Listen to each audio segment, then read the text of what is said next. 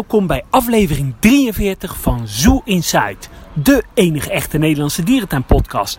Mijn naam is Adriaan en ik zit hier weer met Mark en Harm. Goedenavond. Goedendag. Ja, een eh, bijzondere aflevering eh, waarin we de Blijdorp Facts eh, gaan doen. Een nog eens. bijzondere aflevering waarin we de Blijdorp Facts gaan doen. Mark zal zo toelichten wat het is. Maar als eerste hebben we eerst een paar leuke suggesties om terug te kijken. Eh, op eh, de televisie is geweest een hele leuke aflevering met de familie Lips in de opvolgers. Ja, een programma van WNL. Ik vond het echt een hele leuke aflevering om te bekijken. Ja, je leert de familie Lips echt op eh, persoonlijk een beetje kennen. Wie ze zijn, waarom ze dit doen, dit werk. En ja, de achtergrond van de Beekse Bergen en Libema. Ja, de familie Lips kennen we natuurlijk van Libema, van Safari Park Beekse Bergen, Overloon, Dierenrijk, Aquazoo enzovoort enzovoort. Ik vond het echt een hele mooie scène. Dat de heer Lips met een broodtrommeltje van de Beekse Bergen naar zijn werk ging. Ja, dat is toch van. Hoe, hoe zou hij dat doen met, eh, met zakenrelaties? Hè? Dat hij dan, ja, we gaan nu even lunchen en dat hij dan dat broodtrommeltje pakt. Ja, je hoeft je toch helemaal niet voor te schamen. Dat is toch een prachtig park, de Beekse Bergen. Daar mag hij toch trots op zijn. Moet kijken wat een mooi resort die daar heeft staan. Ja, dan mag je gerust een broodrommeltje van de Beekse Bergen bij je dragen, vind ik. Ja, ben ik met je eens. Wat ik verder wel tof vond eh, in deze afleveringen eh, waren de oude beelden van de panda's. Ja, dus je had een heel mooi overzichtsshot. Nou, het was drie seconden bij elkaar van het pandaverblijf. Maar dat was wel leuk om te zien. En eh, ze zeiden iets ook over een vijfde en een zesde dierentuin die ze wilden openen. hè? Ja, hij wil graag een vijfde of zesde dierentuin openen. En in een eerder, eerdere programma, tv-programma, zei hij al dat hij graag in België of Duitsland iets over de grens eh, wil gaan doen. En Wat ik ook wel bijzonder vond om te horen was, hij is nu 68. En hij wilde over vier jaar, wilde Dirk Lips, dus de, de eigenaar van Libema, de directeur, eh, dus met pensioen. En dan is hij 72. En ja, het kwam een beetje op neer dat die dochter, eh, Leentje Lips, die wilde dan eh, ja, eigenlijk het bedrijf overnemen. wel, toch? Ja. Ja, maar denk je dat we tussen nu en 1, 2 jaar een dierentuin aan de collectie van Libema bijgevoegd gaat worden? Jawel, alleen ik denk dat het wel moeilijk is om je dan te onderscheiden. En dan moeten ze wel een beetje een uniek concept hebben, denk ik. Gaia Zoo. Die moeten ze overnemen. Ja, dat zou er wel perfect eh, passen. Avifauna. Ja, alleen ik heb wel, maar vraag me wel af, we gaan je zo, we hebben net eh, in de vorige aflevering ook al gezegd van nou, een hele mooie dierentuin. Eh, ja, wat, wat kun je daar als Libema nog aan verbeteren? Eh, hè, wat, Ik denk kostenbesparing en eh, Ja, commercieel beter uitbaten. Investeren ook in de toekomst. Want er is niet heel veel geld volgens mij in Gaia. Maar even heel iets anders. Avifauna, dat is echt een goede positie voor Lips. Of voor Libema. Midden in de Randstad. Aardig wat ruimte. eh, verblijfsaccommodaties eh, van Van der Valk om de hoek, als je die misschien ook erbij over kan nemen. Dat zal er wel niet in zitten. Helaas. Ja. Maar even serieus. Het is natuurlijk een losstaand bedrijf, Avifauna. Eh, maar wel kleine kanttekening erbij zeggen dat Avifauna nog best wel verwikkeld zit in Van der Valk. En ze nog redelijk eh, afhankelijk zijn van hun. En ze voor mij ook wel een beetje aan het lijntje gehouden worden door Van der Valk. Dus ik denk dat het heel lastig is. Voor de rest was er nog meer eh, dierentuin op eh, televisie, hè? Want eh, de dierentuin van Berlijn bestond afgelopen weken eh, 175 eh, jaar. En daar was een schitterende documentaire over op de Duitse televisie. Een link daarvan zullen we op onze socials plaatsen. En vandaag kwam er nog nieuws dat er een neushoorntje geboren was in uh, Burgersoe. Ja, een mannetje. En van een zeer ervaren moeder. En eh, nou, die is nog niet te zien voor het publiek helaas. Want er zit, de stal is niet zichtbaar in Burgers. Maar met mooi weer waarschijnlijk zal die snel eh, naar buiten komen. Fokt Burgers nou eh, veel met de neushoorns? Ja, ze hebben één vrouwtje die echt al lange tijd, ieder jaar, iedere, nou ieder jaar is een beetje overdreven, maar iedere paar jaar een jong krijgt.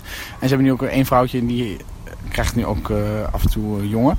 Dus twee fokvrouwtjes. Ja, en wat ik zelf wel leuk vond om te horen dat een reuzenotter uit eh Boedapest die gaat eh, uitgezet worden in eh, de natuur. Ja, ik wist helemaal niet dat ze bedreigd waren, maar het is toch wel goed dat dierentuinen daar aan gaan do- aan doen. Zeker, en die otter die wordt nog vergezeld door een andere otter uit Europa. Dus het zijn een paardje die uitgezet wordt. En volgens mij gebeurt het in Argentinië of Brazilië, een beetje in Zuid-Amerika in ieder geval. Hè? Daar komen ze vandaan. En was ja, nog zeekoeien nieuws. Ja, wel heel bijzonder. Eh, de vijfde zeekoe van dit jaar is geboren eh, in Europa. Dat is in eh, Genova, in Italië, in het aquarium. Daar is een, eh, een zeekoe geboren en het is een vrouwtje. Is dat, het zijn meestal mannetjes toch die geboren worden, of juist niet? Het zijn meestal mannetjes. Er is mannenoverschot bij zeekoeien, dus een vrouwtje is supergoed voor de populatie. En ik had eerlijk gezegd zelf een paar jaar geleden niet gedacht dat er in één jaar tijd vijf zeekoeien zouden worden geboren in Europa. Dus Ja, mooie, mooie ontwikkeling en hopelijk zorgt dat ook dat de nieuwe houders eh, bijkomen. ja, precies. Eh, en wat ik eh, zelf, ja, ik ben natuurlijk fan van de dierentuin van Berlijn. En het was veelvoudig eh, in de Duitse media dat hoogstwaarschijnlijk zijn de panda's drachtig, voor 85% eh, zeker. En eh, ja, worden daar een eh, jonge panda's geboren. En eh, dat zal daar waarschijnlijk een hele gigantische hype gaan zijn. Het is nu al een gigantische hype in de media, wel of niet zwanger. Ja, dan krijg je dan echt een soort knoet-effect. Precies, ze zijn wel gewend aan jonge beertjes eh, in Berlijn. Hè? Ja, absoluut. En dan was er nog een unieke mogelijkheid om te kijken achter de schermen in eh Monde Sauvage. Ja, daar weet Harm meer vanaf. Want ik heb het inderdaad wel bekeken, maar hij weet meer de achterliggende eh, reden ervan. Nou, de dierentuin van Monde Sauvage hè, in Luik eh, bij België heeft alle binnenverblijven op foto gezet en gedeeld via de Facebook-pagina. En voorheen was er, was er nooit zichtbaar en was, was nooit iemand daar geweest en wist niemand hoe dat eruit zag. Dus het is leuk om te bekijken via de Facebook van Monde Sauvage. Eh, maar ze doen dat eigenlijk omdat ze best wel veel last hebben van activisten over die ijsberen. Paradise heeft het ook, hè. die acti- Belgische activisten zijn helemaal tegen die ijsberen. En daardoor zijn ze een stuk transparanter geworden en eh, eh, ja, willen ze dat graag wel delen. En op zich, het is allemaal heel donker en betonachtig, maar het is niet super ik vind klein. het super ruim. Ik vind het ruim. Het zijn mooie, goede, praktische binnenverblijven. Precies. Als we weer even terugkomen op, op Libema, Monde Sauvage. Ja, nee, dat zou een mooie Ja, leuke dat zou een heel eh, leuke aanwinst zijn. Nou, eh, ik denk eh, dat we met onze ronde gaan eh, beginnen. Mark, wil jij even toelichten hoe dit werkt? Nou, het is heel simpel. We nemen jullie mee op een wandeling door Diergaarde Blijdorp. En vertellen jullie op een paar willekeurige locaties wat leuke weetjes en feitjes die ons ja, integreren. Ja, en we gaan door naar de eerste zeekoe die er ooit in uh, Diergaarde Blijdorp uh, geleefd heeft. Wij wandelen er naartoe en dan kunnen jullie in de tussentijd over nadenken waar dit uh, dier in Blij Diergaarde Blijdorp geleefd zou hebben. We staan hier in de dikhuidenvleugel van Diergaarde Blijdorp in de Rivierenhal. En we staan, ja je hoort het wel aan het galmende geluid, we staan bij het verblijf van de dwergnelpaarden. Om te beginnen, vroeger was het bassin veel groter. Het is inmiddels een stuk kleiner geworden omdat dwergsnelpaarden wat minder in het water leven, meer op het land. Maar daarvoor zijn we hier niet. Hier heeft vroeger een zeekoe in gezeten. Ja, dat is uh, heel bijzonder. Ja, die zeekoe is in 1974 aangekomen in Blijdorp.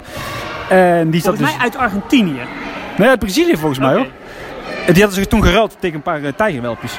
En tijdelijk dus hier in het Nijlpaardenbassin gezeten met de, hoop ooit in de Rivierenhal een bassin te kunnen gaan realiseren. Maar dat beest is al binnen een maand overleden aan een uh, darmontsteking. Ja, ik denk dat het op zich wel logisch is als hij tussen de Nijlpaardenpoep zit. Hè? Ja, dus ja, die was inderdaad uh, snel dood. En er had oorspronkelijk een man moeten komen. Maar goed, aangezien dat beest waarschijnlijk is overleden, is die afgeketst.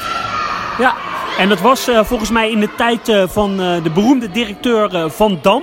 En die stond bekend dat hij echt een verzamelaar was van allemaal dieren. Dus ja, dat paste toen ook wel een beetje in het, in het tijdsbeeld. Ja, jammer, want zeekoeien in de rivière al. Ja, dat was super tof geweest. En hadden ze nu misschien in het uh, Oceanium uh, gezeten. Dat was uh, heel gaaf geweest. We gaan door naar het zeelevenbassin, het oude zeelevenbassin. En daar zijn ook nog heel veel facts over. Terwijl we naar de zeeleven lopen, maken we even een tussenstop in, het, in de Neushoornstal. Want we staan hier op de plek waar vroeger de olifantenmannetjes stonden. Hier stond ja, in eerste instantie Ramon, de, de. Uh, maar die uh, ja, werd toen veel uh, te klein, de, de stal. En toen hebben ze er een stal aangebouwd. Dat is zeg maar hier. Het gedeelte waar nu het ronde bord zit met de renovatie van de dikhouden vleugel. 14 september 2003. Dit stuk is dus aan de Rivierenhal aangebouwd. En het is niet een oorspronkelijke ja, stuk Rivierenhal. Dat is dus later aangebouwd. Wat wel bijzonder is, is dat uh, Ramon, de olifantenbul, is hierin ook uh, twee keer geopereerd. Uh, ontsteking aan zijn slagtand. Er zijn toen ook Engelse artsen bij geweest. En er is hier ook een bevalling geweest van olifant Raya, die een doodgeboren jong heeft gekregen. En die bevalling was best wel bijzonder, want het was een keizersnee.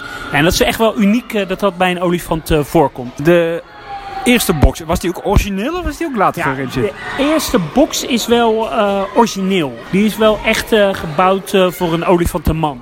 Die stal van Ramon is toch niet heel lang in gebruik geweest? Nee, ik denk ongeveer 10 jaar. Oh, toch nog wel? 10, 12 jaar is die in gebruik okay. geweest. Alright, we gaan verder naar de Zeeleeuwenvijver. Ja. Nou, we staan hier nu bij de Zeeleeuwen. Het uh, voormalig Zeeleeuwenverblijf en het uh, huidige Tijgerverblijf. En uh, hier, ja, dit was ook wel een bijzonder plekje, hè? Zeker, had je drie verblijven, hè? Eén voor ijsberen, zeeberen en zeeleeuwen vroeger. Maar... En heel vroeger op de plek van de zeeberen hebben daar ook nog pingwings gezeten. Zo, bijzonder. Maar in het Tweede Wereldoorlog, tijdens de bombardementen, is uh, één zeeleeuwverblijf. Uh, waar nu eigenlijk de apen, ringsermakies zitten. Die is toen plat gebombardeerd. En de directeur was er best blij mee volgens mij, want die vond het maar een ja, lelijk... Die vond het heel lelijk. Die vond het een lelijk verblijf. En daarna kwam er een terras. nou, en dat is er ongeveer tot, tot de jaren 50 heeft dat er gezeten. Maar er stond heel veel wind. En daarom ja, wilden mensen daar nooit zitten. Nou, daar is toen een diorama gebouw heeft daar ingezeten. En dat is in 1987 afgebrand. En sindsdien zitten er dus uh, apen op de vijver. Ja. Ik vind het nu wel een beetje een troosteloos stukje die gaat blijven op, als ik eerlijk mag zijn. Ja, ik ook. Je kan gewoon veel meer uh, mee. Hoe tof zou het zijn als je een soort vlonderstructuur uh, over de vijver had. En met apen, met eilanden, Maleise tapirs en dat soort dingen. Ja, orang-oetangs ook gaaf zijn, hè? Ja, dat zou super tof zijn. We zitten trouwens nu aan de rand van de vijver. Ja, dat is ook een uh, feitje. Want het Oceanium is uh, oorspronkelijk uh, gepland in deze vijver. En onder deze vijver. het is eind jaren 80, begin jaren 90 geweest. Uh, een, uh, zou dan een rotsachtig gebied worden met uh, verblijven voor ijsberen, zeeleeuwen, pingwings en walrussen. Met daaronder een gebied van 1500 vierkante meter met een heel groot aquarium. En er werd gesproken over een aquariumruit van wel 80 meter lang. En plannen om ijsberen en zeeleeuwen onder water te kunnen zien door middel van, van ruiten. Ja, en er zouden dus ook walrussen komen. Er was te veel enthousiasme over dit uh, idee. Ook omdat het wel paste bij de gedachtegoed van Van Ravenstein om iets met water in het midden van de tuin te hebben. Maar toen uh, kreeg Blijdorp de mogelijkheden om een stuk uh, Roelangerak-park erbij te krijgen op de plek van het huidige Oceanium. En toen zeiden ze, ja, wij kunnen deze ideeën dan alsnog doen, maar dan op een gebied waar het allemaal een stuk groter is en hebben we veel meer de ruimte. Dus daardoor is dat niet, niet doorgegaan. En um, ja, over water uh, gesproken. We gaan uh, door uh, naar de Pelikanenvijver. Waar een volgend feitje te vertellen is. Na een wandeling door de Chinese tuin zijn we aangekomen bij de vijver met pelikanen. Het huidige Maleise bosrand. En Mark die weet daar een leuk feitje over. Ja, absoluut. Overigens vrij lang hekje nu hier staan. Dat is opgevallen. Ja. In Rotterdam heeft een dolfinarium gehad. Dat weten de meeste mensen waarschijnlijk ja, wel. In de, ha in de haven... Uh, de Leurhaven. De Leufhaven, ja. Van 1970 tot 1973 zat daar het dolfinarium, Dolfirodam. Dat is uh, failliet gegaan. En toen is er serieus overwogen om dat hele zaakje, dat was een drijvend, uh, namelijk een drijvend dolfinarium, richting uh, Blijdorp te halen en het hier te plaatsen op deze vijver met de pelikanen. Maar het was allemaal een beetje passen en meten, doorberekenen. En in principe was het allemaal mogelijk. Maar er moest hier ergens een draai gemaakt worden van 90 graden. En dat was gewoon niet uh, realistisch. Waarschijnlijk door die huizen enzovoort die daar staan. Ja, toen is het plan toch uh, afgeketst. En dit heb ik vernomen uit het vriendennieuws. Het Dolphin Rotterdam heeft ze eigenlijk altijd zelf ontkend. Dus de waarheid ligt een beetje in het midden van dit uh, verhaal. Maar het was wel tof geweest hè, als uh, Dieren de Blijde dolfijnen had gehad. En dat ze misschien uiteindelijk... Want daar zijn ook wel plannen voor geweest. Dolfijnen in de Rivierenhal. Ja, dat was voordat het Dolphin Rotterdam in uh, Rotterdam heeft gezeten. Het Dolphin Rotterdam is trouwens toen verhuisd naar Zeeland. Ja, en toen uiteindelijk naar Stijn in, uh, in Limburg en toen uiteindelijk uh, fiets gegaan. Ja, inderdaad. We lopen nu uh, naar de voormalig uilenruïne. Ja, dat die ligt hier vlak achter, dus daar kunnen we lopend naartoe. We zijn op de plek van het verblijf van de François Langouren. in het verlengde van het van het Chinese gedeelte van uh, Diergaarde Blijdorp. En vroeger zaten hier uilen. Op deze locatie uh, was uh, ja, voorheen de donkere uilenhoek met uh, een vier, ja, met, viertal uilenfoyeres. gebouwd in 1950 als geschenk van het personeel in verband met het tienjarige bestaan. In 1984 zijn de foyeres toen nog een keer gerenoveerd en vergroot. En er zaten veel Europese uilensoorten. omdat dit makkelijk te houden was in verband met de En eh, ja, ergens halverwege 2000 eh, zijn deze foyeres gesloopt en eh, zijn er François Langoeren eh, gehouden. Er zijn toen trouwens ook nog wel even plannen geweest om de uilen, en dan met name de oehoes die daar zaten, te verhuizen naar het plekje, zeg maar rechts van de huidige poffertjeskraan in de Rivierehal. Dus in dat inhammetje tussen de vogels en de vogelhal en het... en de poffertjeskraan in. Dat is nooit eh, gebeurd. En ze zijn eh, uiteindelijk naar de oude eh berenkel gegaan. Ja, en daar zijn ze inmiddels ook weer verdwenen.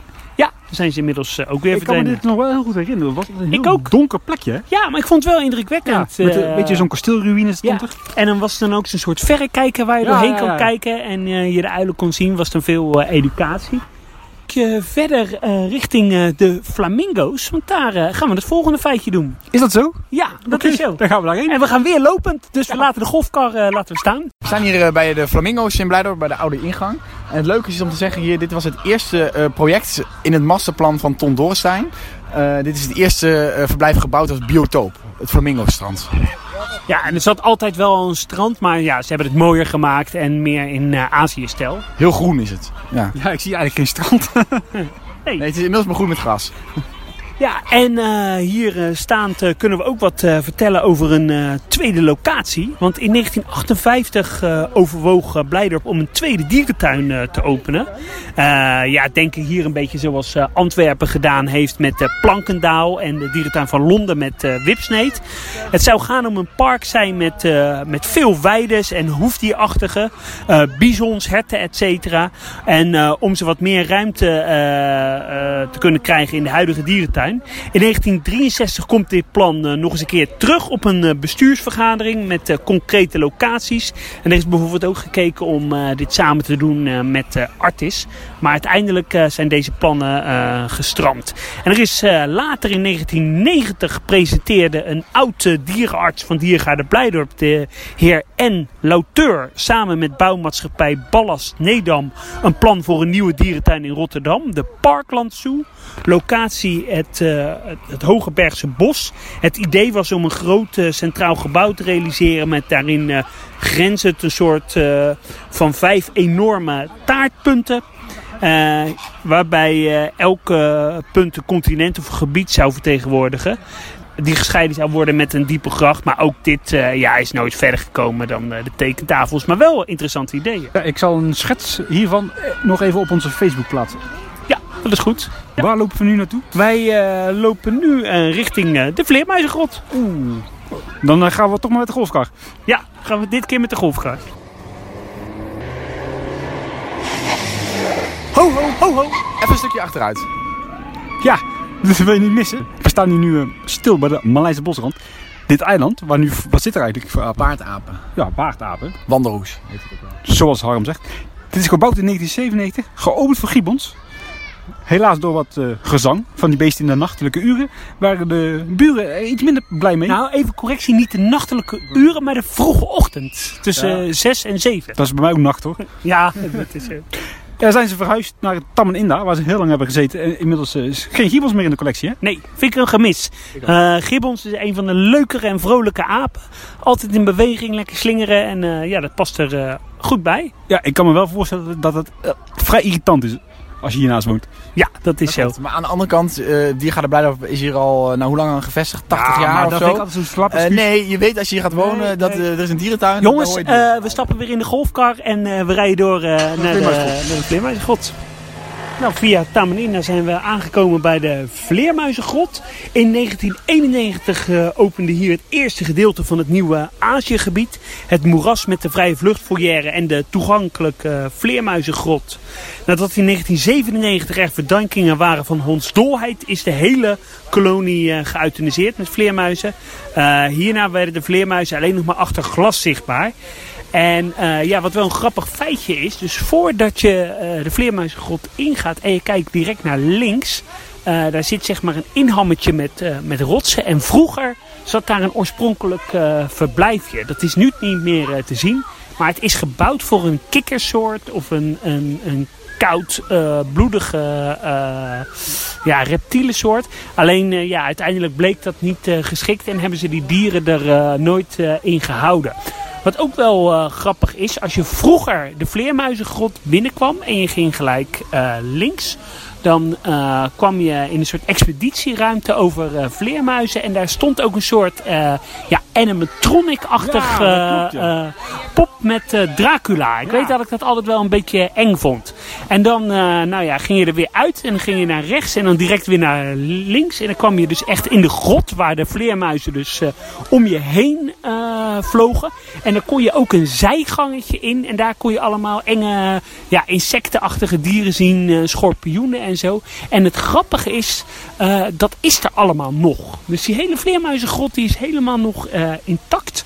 Maar ja, eh, dat staat allemaal eh, leeg. Plannen zijn er om er misschien ooit een olifantenbullenstal van te maken.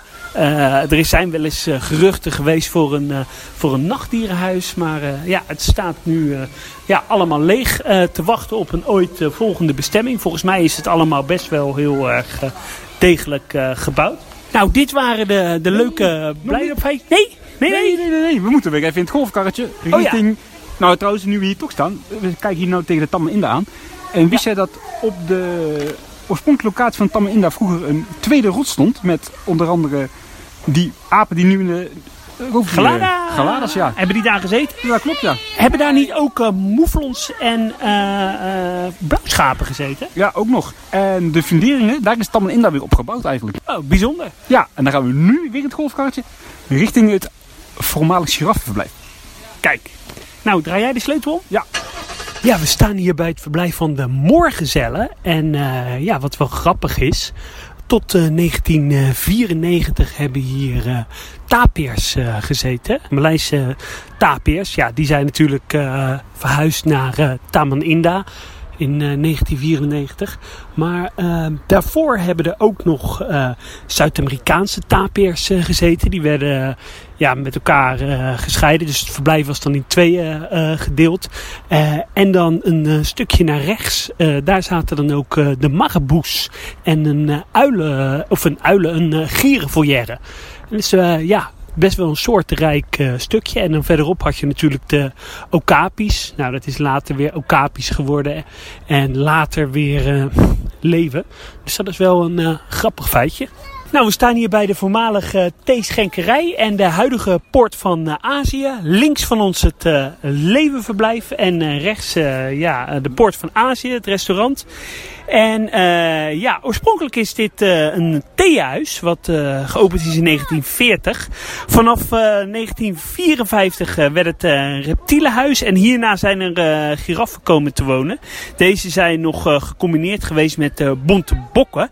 En dat deze verhuisde ja, naar de Riviera Hall. Heeft bonte bokken maakte altijd een beetje te bont, hè? Dus die zijn toen weggehaald. ja, die zijn weggegaan, ja. En dat deze verhuisde naar de Riviera Hall, de giraffe, heeft het gebouw weer een horeca-functie En de giraffen zaten oorspronkelijk in het voormalig levenverblijf. En later kwamen daar de okapis. Achter het giraffenverblijf hebben uh, heel lang tot eind jaren 80 elanden gezeten. En wat ook wel leuk is om te weten, is dat de zeeotters daar hebben gezeten. Dus uh, toen de zeeotters uh, blijder binnenkwamen, hebben ze dus heel even daar achterin gezeten. Nadat ze naar een van de mensapenkoepels zijn verhuisd. En dus weer later door naar het Oceanium. Ja, want toen waren denk ik de elanden al, al weg daar, hè? Ja, dat klopt. Ja, ja, ja. Want die elanden hebben altijd achter de schermen een beetje gezeten. Ja, het klopt. hele... Het was een soort uh, ja, achter de schermen hoekje. Ja, ja het zijn hele kwetsbare, schrikachtige dieren blijkbaar. Ja. Dus die kunnen niet zoveel hebben. Uh, nou, dit was het uh, laatste feitje. Wij gaan er weer vandoor. Bedankt voor het luisteren en tot de volgende keer. Doei doei! Ja, ik rijd nog even het kaartje terug en dan ga ik naar huis. Houdoe! tot de volgende keer. Bedankt voor het luisteren.